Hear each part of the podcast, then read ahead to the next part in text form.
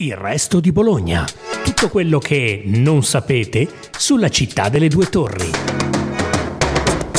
Buongiorno a tutti, sono Benedetta Cucci, giornalista del Resto del Carlino e questo è un nuovo episodio del podcast Il Resto di Bologna.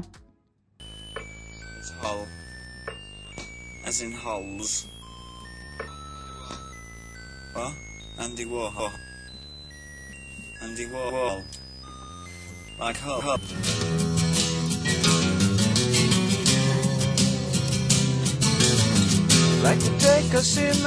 La chiamano manifestazione, ma è come il più grande festival dell'arte di Bologna. E lo chiarisce bene il nome, Art City, mostre, installazioni, performance in 147 appuntamenti che per 10 giorni invadono la nostra città. Da oggi al 5 febbraio, con una punta dell'iceberg sabato 4, in occasione della Notte Bianca dell'Arte, con tantissimi posti aperti fino a tarda sera, sarà bene munirsi della mappa giallo-chartreuse dove, come ha detto Giampiero Calzolari, presidente della fiera, non c'è più posto per un pallino in più.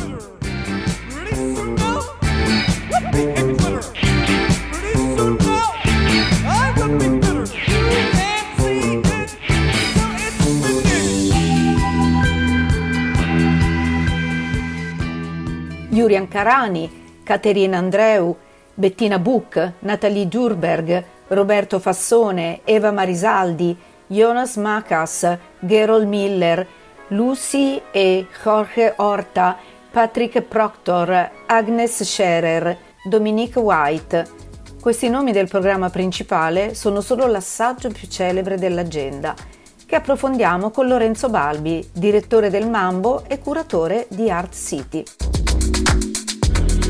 Lorenzo Balbi, buongiorno. Quali sono le grandi novità di Art City quest'anno che torna a tipo sei mesi di distanza dall'altra? sì, è un'edizione record questa, undicesima di Art City Bologna perché arriva veramente a sei mesi dall'ultima realizzata a maggio scorso e poco più un'edizione che eh, prende come immagine coordinata a prestito eh, delle strane creature fantastiche, dei mostri terracquei che eh, sono ispirati ai mostri che venivano messi dai primi cartografi eh, laddove finivano le cartine, dove non si conosceva più il mondo, eh, la geografia, dove c'era ancora da esplorare, venivano messi e inventati degli strani mostri. Ecco, questi mostri popoleranno, eh, stanno già popolando la città di Bologna, proprio a simboleggiare la volontà di City, eh, di andare al di là dell'esplorato, di, anche di sorprendere con questi strani mostri, quindi di portare il pubblico magari a riscoprire dei luoghi o scoprirne di nuovo attraverso il linguaggio degli artisti. Come sempre il programma è strutturato in un evento speciale più eh, dei progetti main, quest'anno saranno 12, che spaziano da mostre personali, performance, eventi, eh, installazioni site specific e come sempre coinvolgendo sia luoghi deputati all'arte contemporanea, Bologna, come i musei, le fondazioni, le gallerie, eh, e degli spazi completamente altri, come possono essere il quinto piano del parcheggio della stazione via Fioravanti o la conserva di Valverde, i bagni di Mario, che per la prima volta ospitano un'installazione di un artista durante Art City. Ma come vengono scelte le, mm, eh, le mostre che dovranno raccontare il linguaggio del contemporaneo? Eh, Art City è un, un progetto che eh, ha eh, quasi 200 tra iniziative, eh, mostre, presentazioni, quindi eh, si punta moltissimo sull'eterogeneità. Uh, l'idea che non si possa essere una selezione tematica, una selezione di tipologia e che si debba sempre spaziare tra i vari media di espressione dell'arte, quindi da pittura, scultura, installazione, video, performance, a anche la tipologia di artisti, quindi sia nel progetto Main che in tutto Art City si va dai grandi maestri, dalla mostra di Jonas Meckas o Yuri Ankarani, eh, fino a artisti giovani e promettenti, magari sconosciuti ai più, come può essere Roberto Roberto Fassone, sia italiani che internazionali come Dominic White, o anche, questo è un bacino a cui ci piace attingere perché Art City è anche espressione di un territorio, anche gli artisti locali, eh, artisti più o meno conosciuti, attivi a Bologna. Quest'anno ci sarà un'importante eh, presentazione, ad esempio, di Eva Marisaldi al Laboratorio degli Angeli. Mi racconti eh, il main, cioè la, la, mostra principale delle artiste lituane che hanno vinto, tra l'altro, la Biennale, mi pare nel 2019, l'ultima Esatto. Biennale prima della... e loro fecero a Venezia un progetto meraviglioso, Sanensi. una spiaggia eh, Sì. creata. Loro cosa proporranno? Perché sono sempre molto particolari. Sì, eh, il trio di artiste, eh, di artiste lituane che sono protagoniste dell'evento speciale di quest'anno propongono eh, un- una loro performance che si intitola Have a Good Day, eh, una performance che è concepita come un'opera lirica, eh, quindi con eh, diciamo un- un- un- in un teatro, in uno spazio scenico in cui c'è un gruppo di performer che sono 10 cassiere del supermercato, quindi anche vestite eh, in modo da essere riconoscibili e riconosciute come cassiere, che sono in realtà delle cantanti che cantano eh, questi brani composti da una delle tre artiste, perché mh, vi ricordo che le- il trio di artiste è composto da un artista di arti visive, una musicista e una scrittrice, quindi loro si occupano di predisporre queste loro performance dal punto di vista visivo, musicale e anche eh, di, di narrazione. E eh, la narrazione in questo caso riporta frasi fatte che le cassiere dicono, anche sbadatamente, buongiorno, ha preso i bollini, si è ricordato la tessera, che vengono trasporti in musica lirica e quindi vengono poi cantate da queste 10 cassiere accompagnate da un pianoforte. Eh, questa performance per- viene esposta per la prima volta eh, in un teatro in occasione di Arziti e eh, sarà a Teatri di Vita eh, in via Emilia Ponente 485 per tre repliche venerdì, sabato e domenica eh, 3, 4 e 5 di febbraio.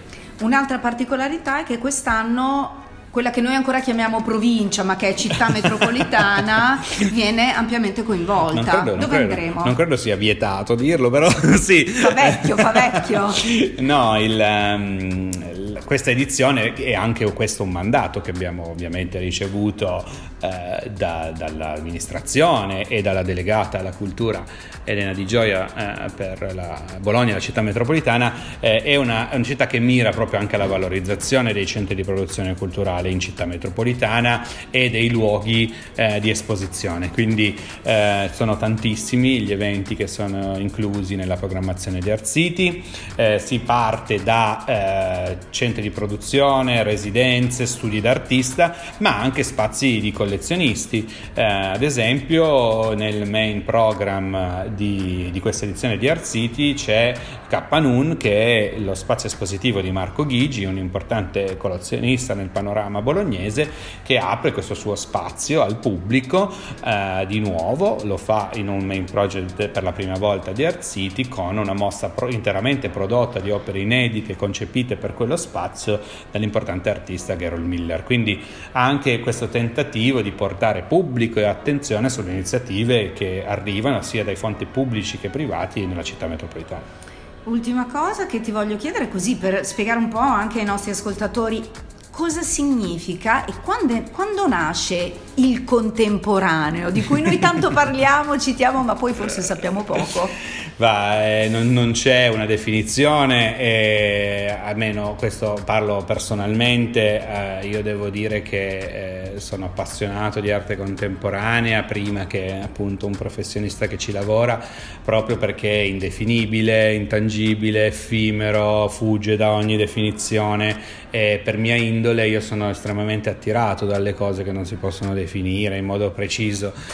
La stessa definizione di contemporaneo, lo stesso momento momento fatidico di passaggio dal moderno al contemporaneo, se così eh, possiamo definirlo, non è definibile, c'è chi, c'è chi parla di post-war, c'è chi parla e quindi dice che potrebbe esserci un inizio del contemporaneo dopo la seconda guerra mondiale, ma stiamo parlando degli anni 50 quindi come contemporaneo, io non credo, Eh, de- ci sono delle persone che addirittura so- pensano che si possa far risalire a prima eh, l'inizio del contemporaneo, farlo coincidere con l'inizio del Novecento, c'è chi invece sostiene che il contemporaneo dovrebbe eh, essere definito e partire dalle torri gemelle, quindi con uno shift temporale di decenni, se non addirittura di più di un secolo. Ecco, io non voglio prestarmi a questo gioco, eh, io non credo che ci sia necessità di definire eh, dove finisce il moderno e dove, dove inizia il contemporaneo. Io credo che l'arte contemporanea eh, e soprattutto le opere, eh, che funzionano, gli artisti migliori che si cimentano nella produzione di eh, arti visive contemporanee, siano quelli che riescono a offrirci una visione diversa sulla nostra realtà, eh, che riescano ad aprirci gli occhi su qualcosa o farlo in un modo che noi non saremo in grado di fare. E questa per me è l'arte contemporanea. Grazie per averci ascoltato, seguite ancora Il Resto di Bologna, il podcast del Resto del Carlino.